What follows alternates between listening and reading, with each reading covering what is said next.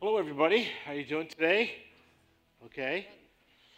Uh, gee, it's I feel like Mark Twain, who said that if you don't like the weather in New England, wait five minutes. it's hard to believe that watching that snow come down. Matter of fact, where I live up in, in South Hadley, I, I can see the, uh, the well, living in Montana, they're not really mountains, but they're they're hills, and there's still snow on them.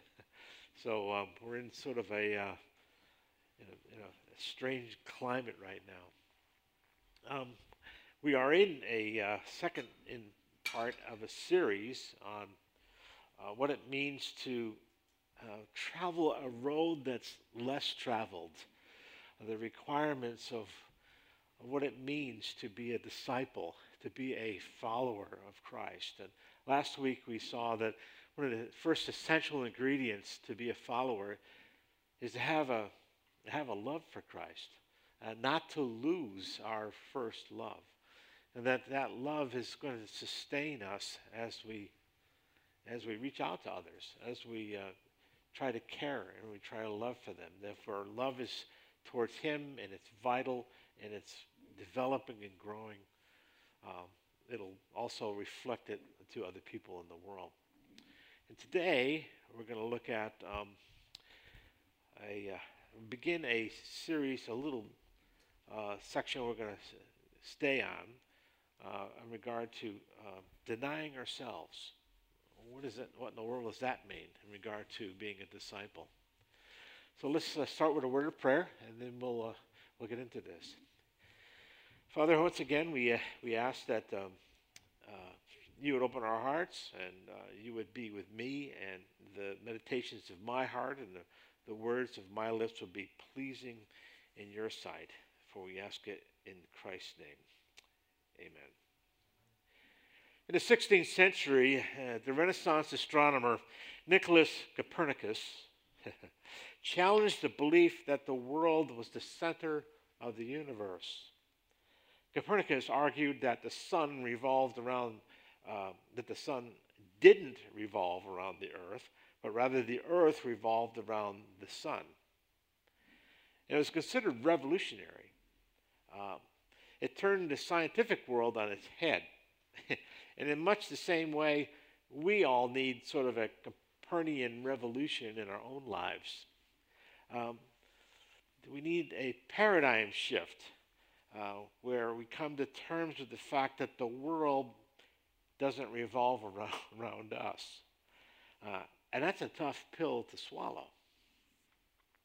In a sense, we were, when we were born into this world, right, the world seemed to revolve around us, whether we were being fed from the front or diaper changed from the back. Uh, the whole world seemed to exist for our needs and our desires. And even in the church, uh, I've heard people say, well, the church isn't meeting my needs. Not necessarily this church, but I've heard it uh, in, in, numerous places that I've been. Of course, they never realize that um, meeting the needs of a Christ follower is often met in terms of a community and also reaching beyond ourselves. I found that often my needs are met more effectively when I'm reaching out to someone else instead of staying in my box and sort of saying, you know, the, the church isn't meeting my needs. You see, sometimes uh, I think it's less about us serving his purposes and more about him serving our purposes. but I don't think we really want that. I don't think, even though we, we struggle with that attitude at times, I don't think deep down in our hearts we, we really want that for ourselves. Uh, we want to follow His purposes, His goals, for His glory, and for um, His grace in our life. Uh, but it's not for us, it's for the exaltation of who He is and the lordship over our lives and over all of what we do. I think we really want to do that. But in His grace and patience, I've found that God helps us move us from using Christ to following Him. If you want to follow Jesus Christ on a road that's less traveled, I think the question for us today is what are those requirements? And we're going to spend uh, a lot of time in, the, in these next weeks to talk about those requirements. And one of them, uh, a, a couple of them actually, is found in Matthew 16. So if you would turn there to Matthew 16 and verse 21 to 24. Matthew 16, 21 to 24. The context here is that Peter just gave his confession that Christ was the Messiah, the Son of the living God. And then Jesus proceeds to talk about and to foretell his death and his resurrection. It says, From that time on, Jesus began to show his disciples that he must go to Jerusalem and suffer many things from the elders and, and chief priests and scribes and be killed, and on the third day be raised. And Peter took him aside and began to rebuke him, saying, Far be it from you, Lord. This shall never happen to you. But he turned and said to Peter, Get behind me, Satan. you are a hindrance to me. For you are not setting your mind on the things of God, but on the things of man. Then Jesus told his disciples, If anyone will come after me, let him deny himself or herself, and let him take up his cross or her cross and follow me. This morning we're going to look at the specifics of what it means to deny yourself. Now, in this passage, Jesus speaks of denying yourself in a, in a negative sense. And yet, I think there's a link to what the Spirit does in our lives in the positive sense. So, we're going to look at both of those today. So, um, he, the context here, once again, is that, that Peter is just uh, tried to hinder Jesus from uh, fulfilling his mission. And he says to him, Far be it from you, Lord. It's more blunt than that. He says, No, Lord. Uh, of course, he didn't realize the silliness of that statement, right? No, Lord. Um, you can't say, No, Lord. Uh, you have to say, Yes, Lord, because if you say no, he's not really, he's not really Lord. And I suppose all of us at some point in our lives, maybe you have, and maybe you haven't yet, but you have to deal with his lordship in your life. Now, what do I mean by that? What I mean is that who has the final authority over your life? Who has the ability to make those kinds of decisions for you? Is it yourself or is it him? And we're going to kind of camp on this verse 24 in order for us, for a few weeks, in order for us to unpack this uh, condensed um, requirement, the condensed requirements of being a disciple. So he says to him, Then Jesus told his disciples, and I think we should define what disciples are, uh, right? Um, what is a disciple? The word actually means to become a learner or a pupil. Uh, disciple is a learner, and you you could call them an apprentice or a follower. They're kind of all synonymous terms. And the word for disciple is a flexible term. Um, because sometimes it can fluctuate its meaning in regard to what context it's found in. For example, um, disciple can actually be even used and not necessarily referred to someone who's a believer. Uh, John 6:46 says, "But there were some who do not, uh, some of you do not believe." And of course, Judas Iscariot is called a disciple, but he was never a believer. And sometimes, like in Acts, the book of Acts, Christians are grouped um, without distinction as being a, disciple, without any kind of distinction of their commitment. The epistles really don't even use the term at all, but they use it.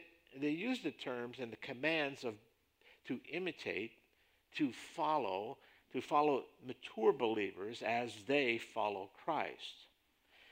But in the Gospels, the synoptic Gospels, and what I mean by that, the word synoptic means viewed as the same.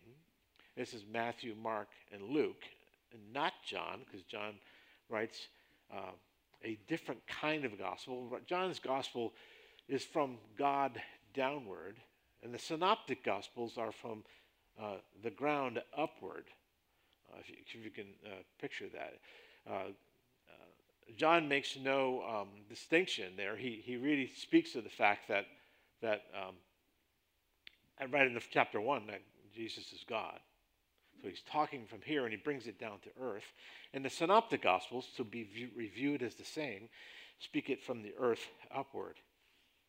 And so we have to make a distinction here, and it's an important one, between what salvation is in the synoptic gospels or in any other place uh, and what a disciple is. See, salvation is a free gift, and you'll see this in this chart here that might help you. Disciples, I mean, uh, salvation is a free gift. Discipleship is very costly. Um, salvation is received through faith. Discipleship is received through a commitment and obedience. Salvation gives instant justification. We have an instant uh, righteous standing before God. Discipleship is a lifelong sanctification. It's being right, being made righteous every day. And in salvation, we have Jesus who paid all of it.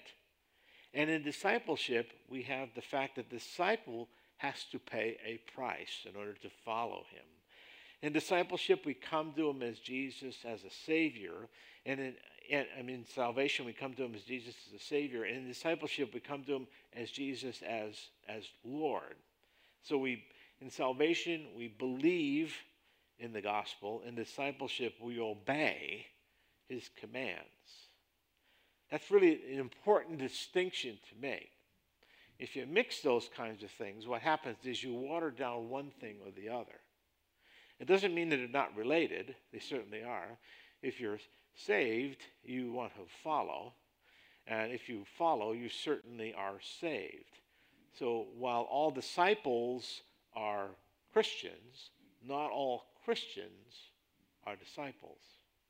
That's an important thing to keep in mind. Now, we're going to move on to what he says about being a disciple. And what, is, what does that mean? He says, If anyone come after me, it's an important phrase before we get to let him deny himself. Notice the if.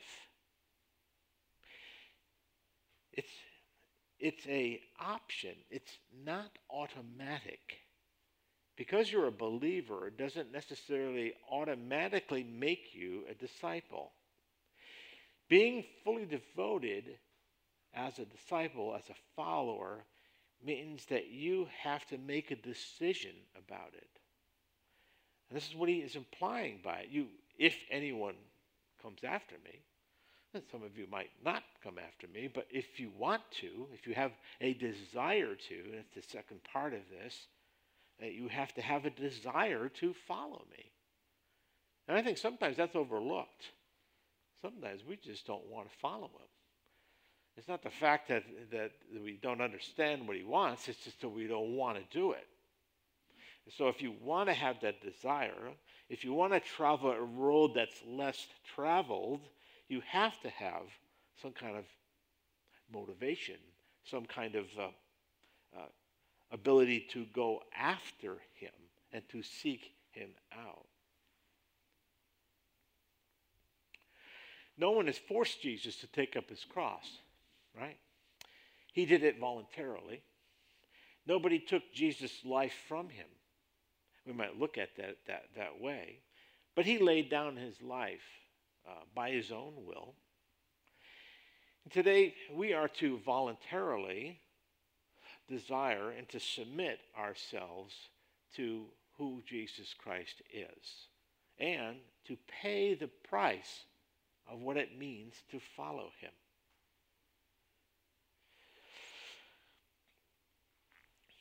Now, we're going to spend a little bit more time on what this phrase means that follows this. Right? If anyone wishes to come after me, let him or her to deny himself. Let him deny himself. It sounds like an initial pass would be like, well, we need to be monks. Uh, we need to go into a monastic lifestyle, retire to the desert, eat dust for the rest of our lives, and, and live our lives in denial of, of our and denying ourselves of things. And boy, is this command misunderstood. Misunderstood. Um, there have been monks that have done these kinds of things to deny themselves. My wife told me this morning, even in Lenten season, somebody beat themselves so bad they had to be hospitalized. Uh, one monk lived 40 years on the top of a pole. Origen cut off his, uh, he became a eunuch, thinking that that would solve the sexual problem, unaware that the part, the, the, the most uh, potent sexual organ in the body is your brain. But so this is where we go astray. But there's a difference between self denial and denying yourself. See, self denial is something like we take away something from us, you know, a pleasure, uh, an activity, a possession that we might want to have. And of course, this is what we do at Lent. You know, I'm going to give up this for Lent season, and we're going to give up smoking for Lent, whatever it might be. And in a way, we're sort of like monks. We're giving things up. And my Muslim friends tell me that during the fast of Ramadan, um, more food is consumed than any other time of the year. if you know the fast, you, can't eat before sunup, I mean, after sunup. So what they do is they have a big feast before the sun comes up. Then at sundown, they have a huge feast at the end of the day. And it's sort of what's the purpose of this again? You know, and this is where we get into into problems with this.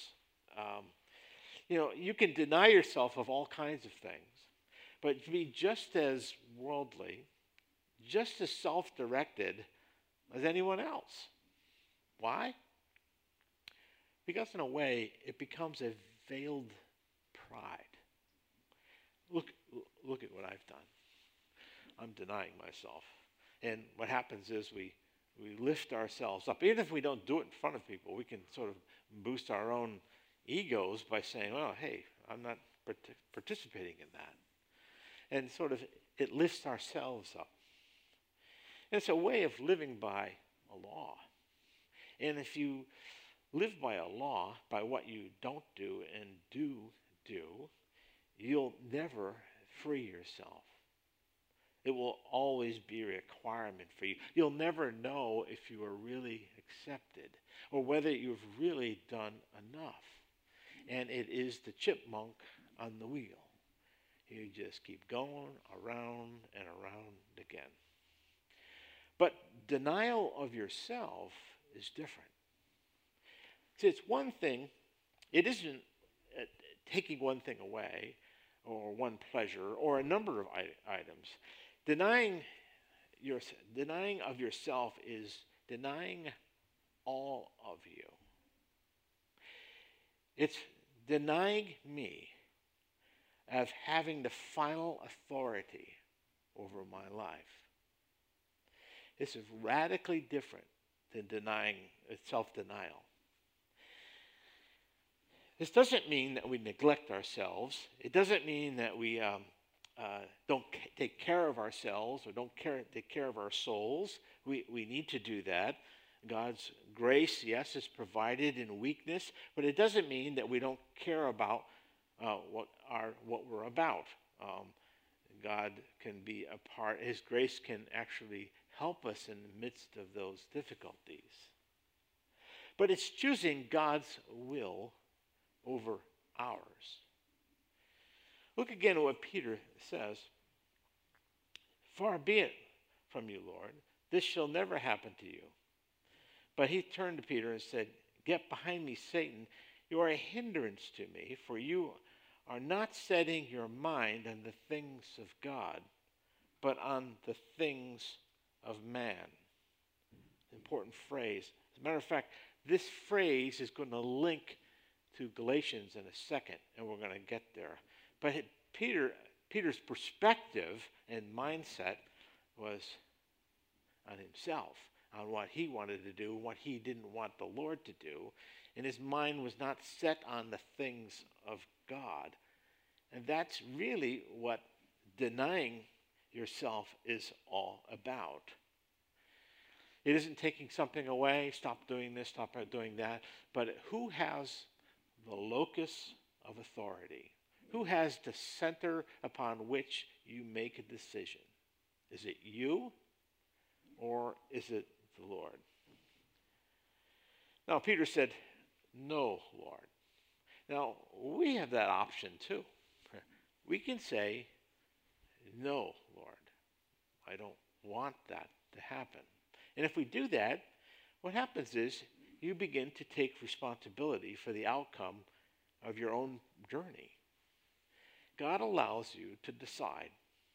He won't force anything upon you, but you take that on. Also, we can, if we say no, we can sometimes move into a destructive lifestyle. Our will can lead us into places of destruction, of pride, of, of competition if we're not careful. When we take it on, when we say no to Jesus and we say yes to I'll will make, I'll make that decision. The other thing it can do is suddenly the locus of authority, right, the location of that authority moves from Jesus to, to me. And Jesus then becomes kind of a life coach to us. You know, it's like going to a counselor. We, we get his advice, we get his perspective, we understand what he's saying to us, and we say, hmm, maybe I'll take it, maybe I won't. I appreciate your input, Lord, on that, but I'll determine whether I follow it or not. And that's the difference between Jesus as the Lord, who has the uh, final authority of all that we do, and Jesus being a life coach or just a counselor to us, where we have the option to accept or not accept it. Now, let's say you say yes. You say, I will deny myself. Now, does that mean everything's going to be happy and everything's going to be lovely in your life? Actually, no. It can sometimes get worse. Discipleship has a great cost to it. And he has promised the ability as we follow him to have a shared experience and a shared experience of what life with him is like we have the capacity to expand his kingdom on this earth. And we, have, we can experience a greater understanding of his grace in our life as we see him as Lord over everything that we are and everything that we have. See, as we face, and we all face, competing demands, right? Um, we need to see how this can practically uh, take place of renouncing ourselves. And unfortunately, here, Jesus doesn't tell us that. He just tell us, tells us if you wish to come after me, if you wish to follow me as a disciple, let him or her deny himself. But could it be that the positive side of this, if that's the negative side to deny ourselves, what would be the positive side of it?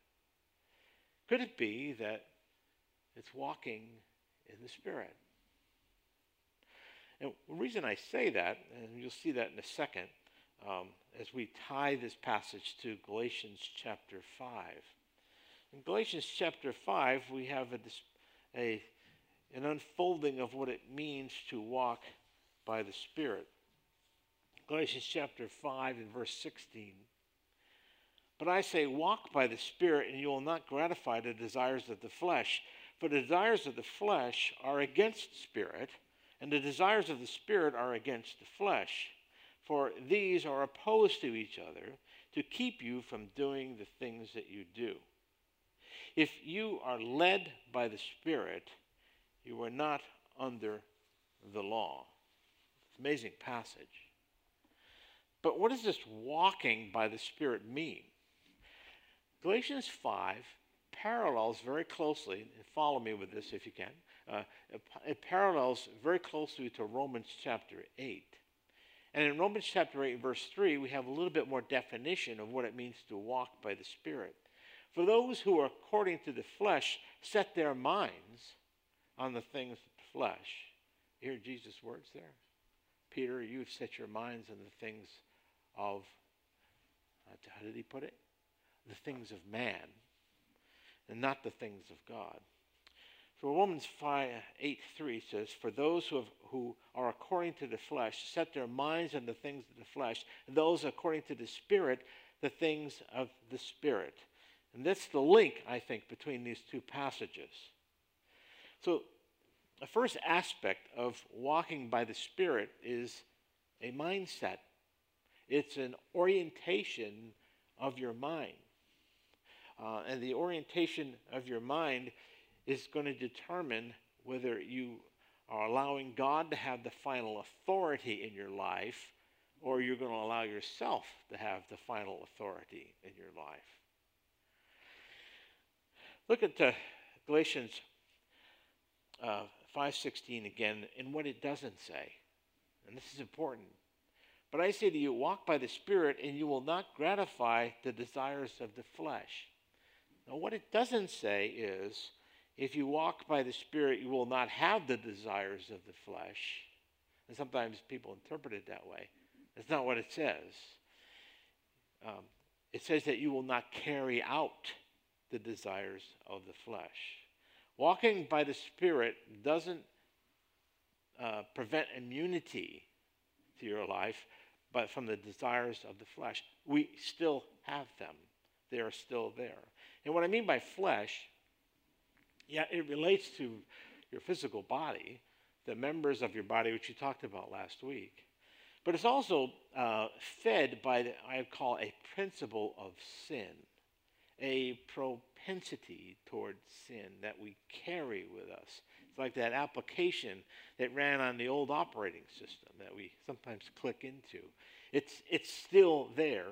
It's a bend toward the flesh. And the flesh animates, carries out that desire to sin through our members. It's like, a, uh, like sort of like termites in a house. Uh, the outside might look good, but inside uh, it's eating away at, at, at a person. So the flesh, and please note, the flesh cannot help the flesh. Um, it's a magnet for sin. Now, you might feel bad about that, but that's the way it, it is. Um, we try sometimes to use our, uh, our flesh to stop our flesh, and it, it won't work because one is going to give in to the other. The other thing it doesn't say, and I've heard this too, is the reverse. It doesn't say, stop carrying out the desires of the flesh so you can start walking by the Spirit. Uh uh-uh. uh doesn't say that. God never asks us to fix the flesh. In fact, he says that our flesh is so far gone, he, doesn't, he isn't even going to fix it himself. God is not saying, make yourself better so that the Spirit can do its work. He's saying, let the Spirit do its work so that you can be better or a fully devoted follower of Christ by walking in the power of the Spirit. It's not positive thinking. It's not resolutions. It's not promises to God. It's not trying harder. and we can't get the flesh to cooperate with us. Um, it, it's like trying to use something that's wrong to correct something in your life that's to make it right, and it just won't work because all of it's in, is is shot through with the principle, with the propensity of sin.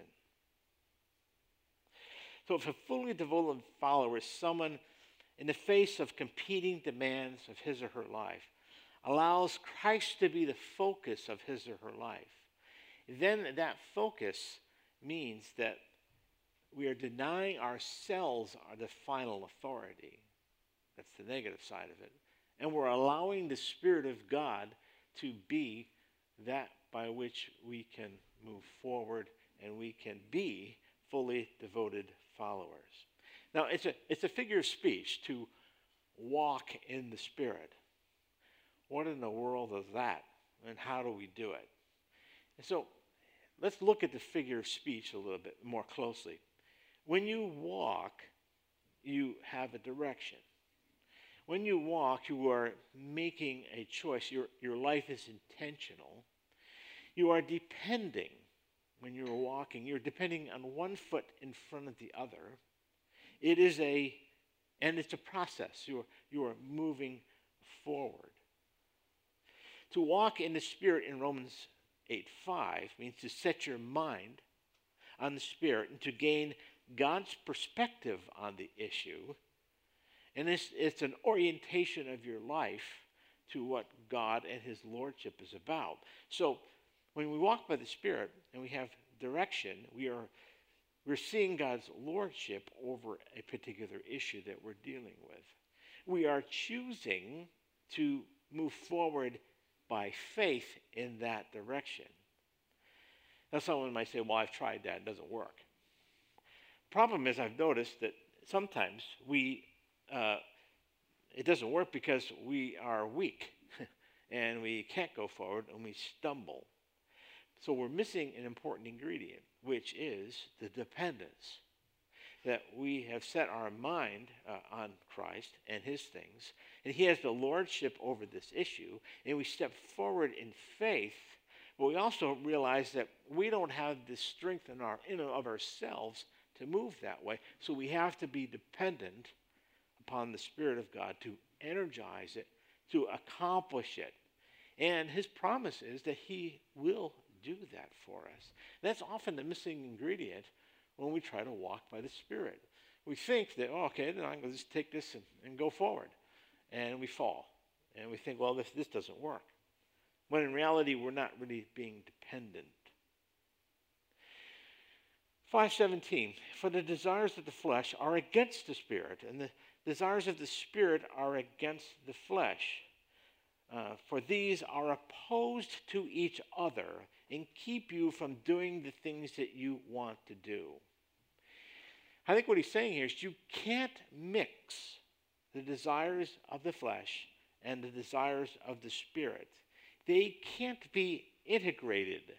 Uh, this is not a Rodney King verse. Can't we all just get along? It, it, it, it's set up so that it doesn't get along.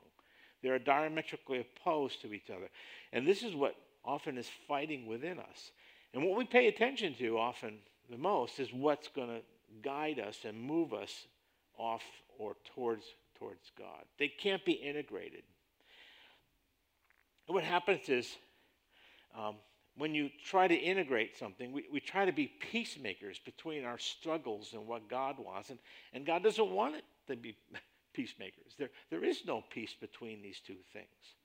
So what happens sometimes is we get polarized when we keep struggling and we keep trying to manage these two things and get them to agree in some way.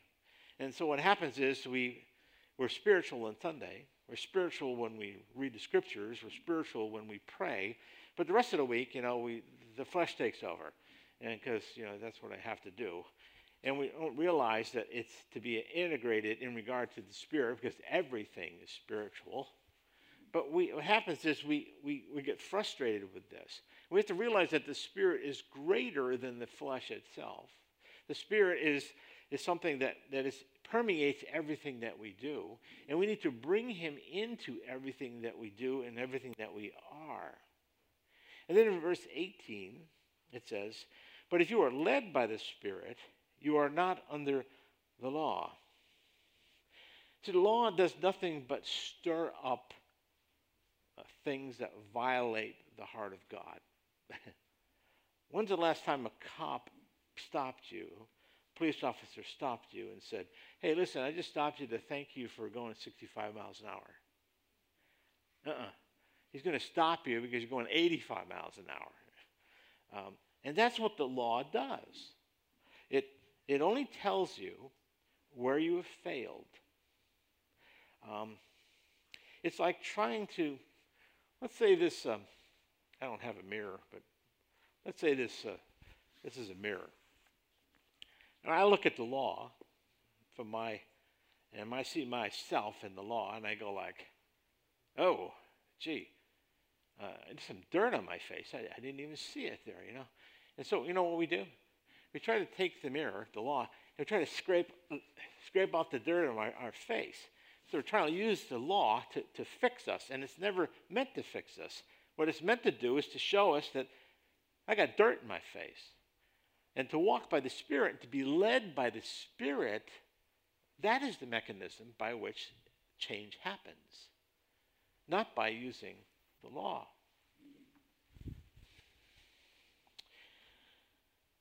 Look at this verse again, because it's absolutely amazing. Verse 18. But if you are led by the Spirit, you are not under the law. If you are led by the Spirit, you're not under the law. That's incredible. Now, how can he say that?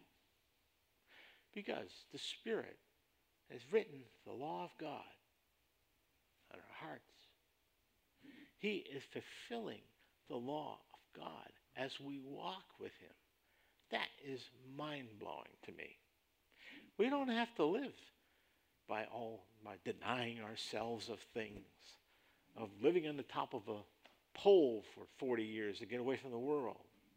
Other silly things, and we might laugh at that, but we have things like that in our own lives by which we think that this is really what it means to be a disciple. When in reality, denying ourselves on the positive side of that means to walk in the light and be led by the Spirit of God. Because when we do that, He fulfills the law in our hearts. So, what am I saying this morning? I'm saying that to become a fully devoted follower, we must renounce ourselves as the authority and focus of our lives. And how do we do that? First, by realizing that He is to have the authority and lordship and focus of all that we do and all that we are and all that we say and the directions that we go in. And two, we're to acknowledge that lordship and we're to walk by the Spirit, which means, which involves direction, which involves a choice, which involves dependence and a process. And that's not easy. That's not easy to do. As a matter of fact, it, it's a lifelong pursuit. But that's what it's about in regard to being a fully devoted disciple and following Jesus Christ. Maybe this will help a little bit. During the 19th century, a group of missionaries uh, in an area now called uh, Suriname in South America had a uh, deep burden for the people on an island just off the coast. But all the islanders were slaves on a plantation there. And the plantation owner heard about what the gospel was doing and how it was liberating and freeing people in their spirits to God. And he was afraid what it might do to the people and to the slaves he has on his plantation. So he forbid any missionaries from coming onto the island. He said that only slaves could talk to other slaves. So what the missionaries did, many of them, they sold themselves into slavery. They lived in bondage and suffering in order to bring the news to those who needed it. They renounced themselves as the authority and focus of their lives. Now, what am I saying this morning? Am I saying that we should be slaves and sell ourselves into slaves? No. The point of this story is that they chose not to maintain their freedom and to preserve their lifestyle, but allow Christ to have the final authority and focus of their lives. So, in reality, whatever you're doing, whether you're a missionary or whether you're a plumber or whether you're uh, a, uh, an executive or whatever that you're doing, it's not changing that. It's not denying yourself a things, but it's moving the locus of authority from yourself to the person of Jesus Christ. It's from moving from you to Him. It's serving His purposes through you, or are you serving your purposes by using Him? So Christ is offering another kind of slavery in a way, a slavery of denial of self. When things compete for our demands, for our attention, we deny ourselves. We renounce ourselves as the authority and focus of our lives and decisions, and we walk by the Spirit. Let's pray. Father, these are difficult words. They're they're they're uh, they seem almost impossible at times for us to grasp hold of. But Lord, help us to start. Help us to begin. Help us to renew our, our lives and under your lordship over all that we do and all that we say and all that we are. And Lord, help us to deny ourselves, not in a legalistic sense, but, but in a sense, once again, of showing our concern for the things of God and not the things of man. And Lord, we also uh, ask that you would teach us. You would teach us how to walk by the Spirit. And how that walking means that we have intention about direction and about the choices that we make and dependence and process. And when we do that, Lord, and we, when we do that enough that so that, that we are being led by the Spirit, you fulfill the law through us. And that we are not under the law because we are led by the Spirit of God. We thank you for all that you're doing in our lives, no matter where we are as individuals. So, Lord, I ask today that as we continue in worship, as we share the Lord's table together, we would look closely at what needs to be brought onto the altar of our lives so that you become the decision maker. You become the arbiter of our decisions in life. If we ask it in your name, amen. Okay, uh, we're going to come to the Lord's table. And um, I want to read the passage around the Lord's table. And we're going to take uh, communion together today. So, those of you at home, I would encourage you to uh, get uh, some bread and some, uh, some drink uh, so that we can share the table of the Lord together. Those of you who are here, there's some communion cups back there with some bread. Apostle Paul, speaking of the Lord's table, says in 1 Corinthians chapter 11, verse 23 For I received from the Lord that which I also delivered to you. That the Lord Jesus, in the night in which he was betrayed, he took bread. And when he given thanks, he broke it and said, This is my body, which is for you. Do this in remembrance of me. And in the same way, the cup also, after the supper, saying, This is the cup of the new covenant of my blood do this as often as you drink of it in remembrance of me. So let's take the, uh, the bread together.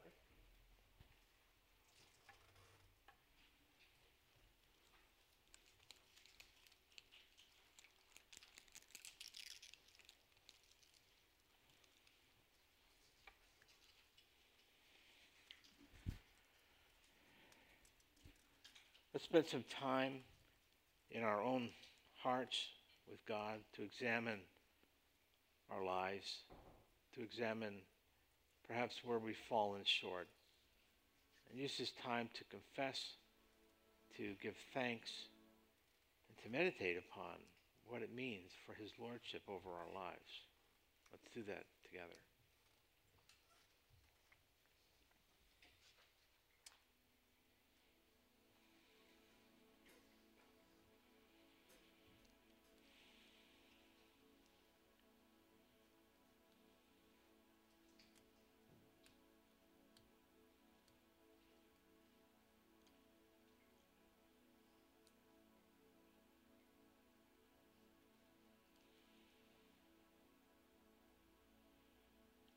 Let's share this together.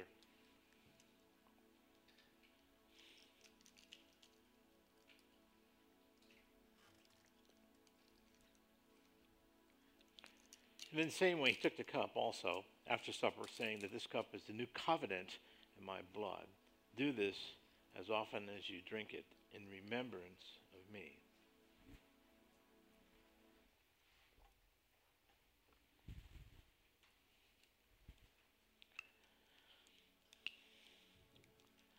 Again, uh, we see this new covenant, uh, the Spirit written, the law written on our hearts, and how the Spirit is here to fulfill that law as we walk with Him.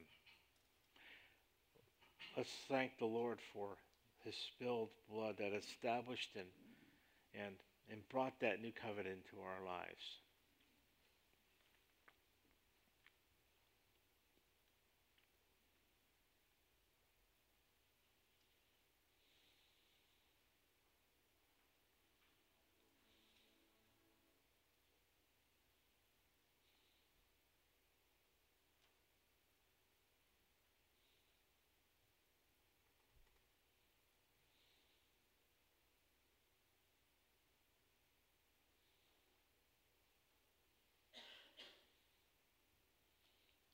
Let's share this together.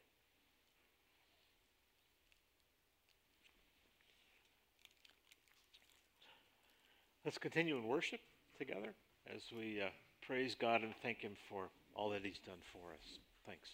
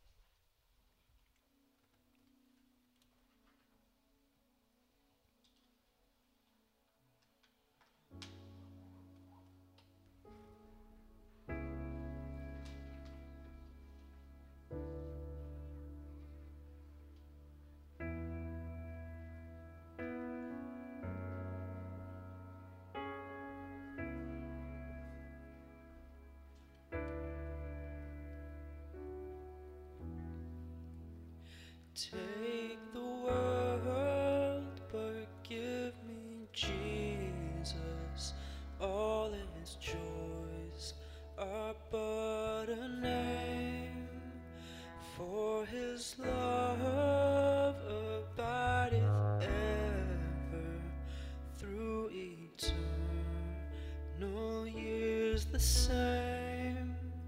Take the world, but give me Jesus, sweetest comfort of my soul, with my Savior watching over me.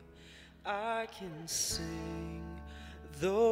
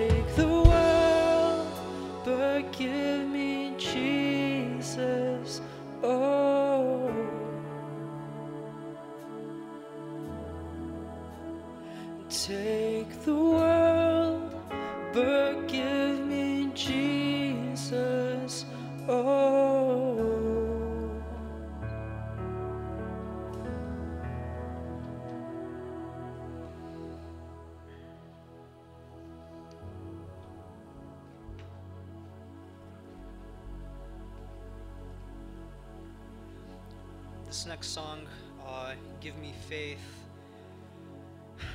like Jim was saying, we we don't just faith isn't just us doing a bunch of stuff, isn't just getting rid of a bunch of things in our lives. It is actually God working in us, and we ask Him to give us faith so that we can. so that he can take the world from us. Not, not, it's not something that we're doing; it's something that he's doing to us. And so we're going to sing this song, and we're going to ask him to actually um, it says here to soften our hearts, to, to open us up to the change that He wants us uh, to go through. And, and He knows what is good for us. He, he loves us and He sees uh, all of that. So, um, so yeah, as, as we sing, just think about um, God giving you faith to, to do all of those things, to, to give up that world that we so want. We want all of those things. We want to keep all that we love. Uh, that's not him, but yet he asks us to to give that up.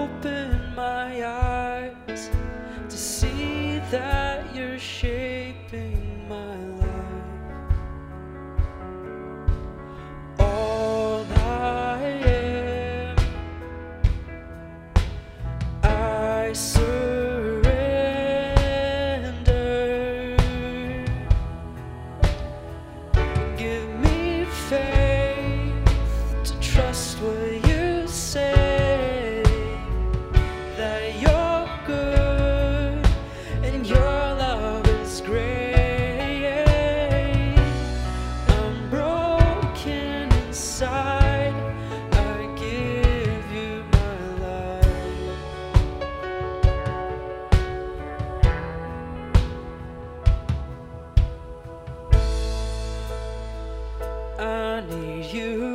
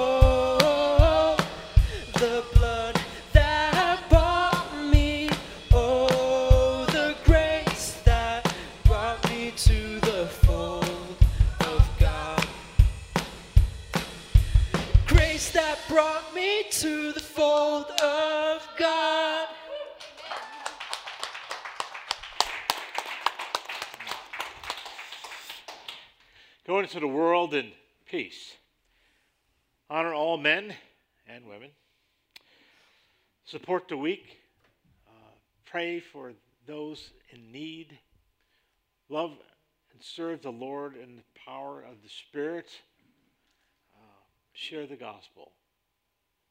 May the love and fellowship of our Lord be with you all. Amen.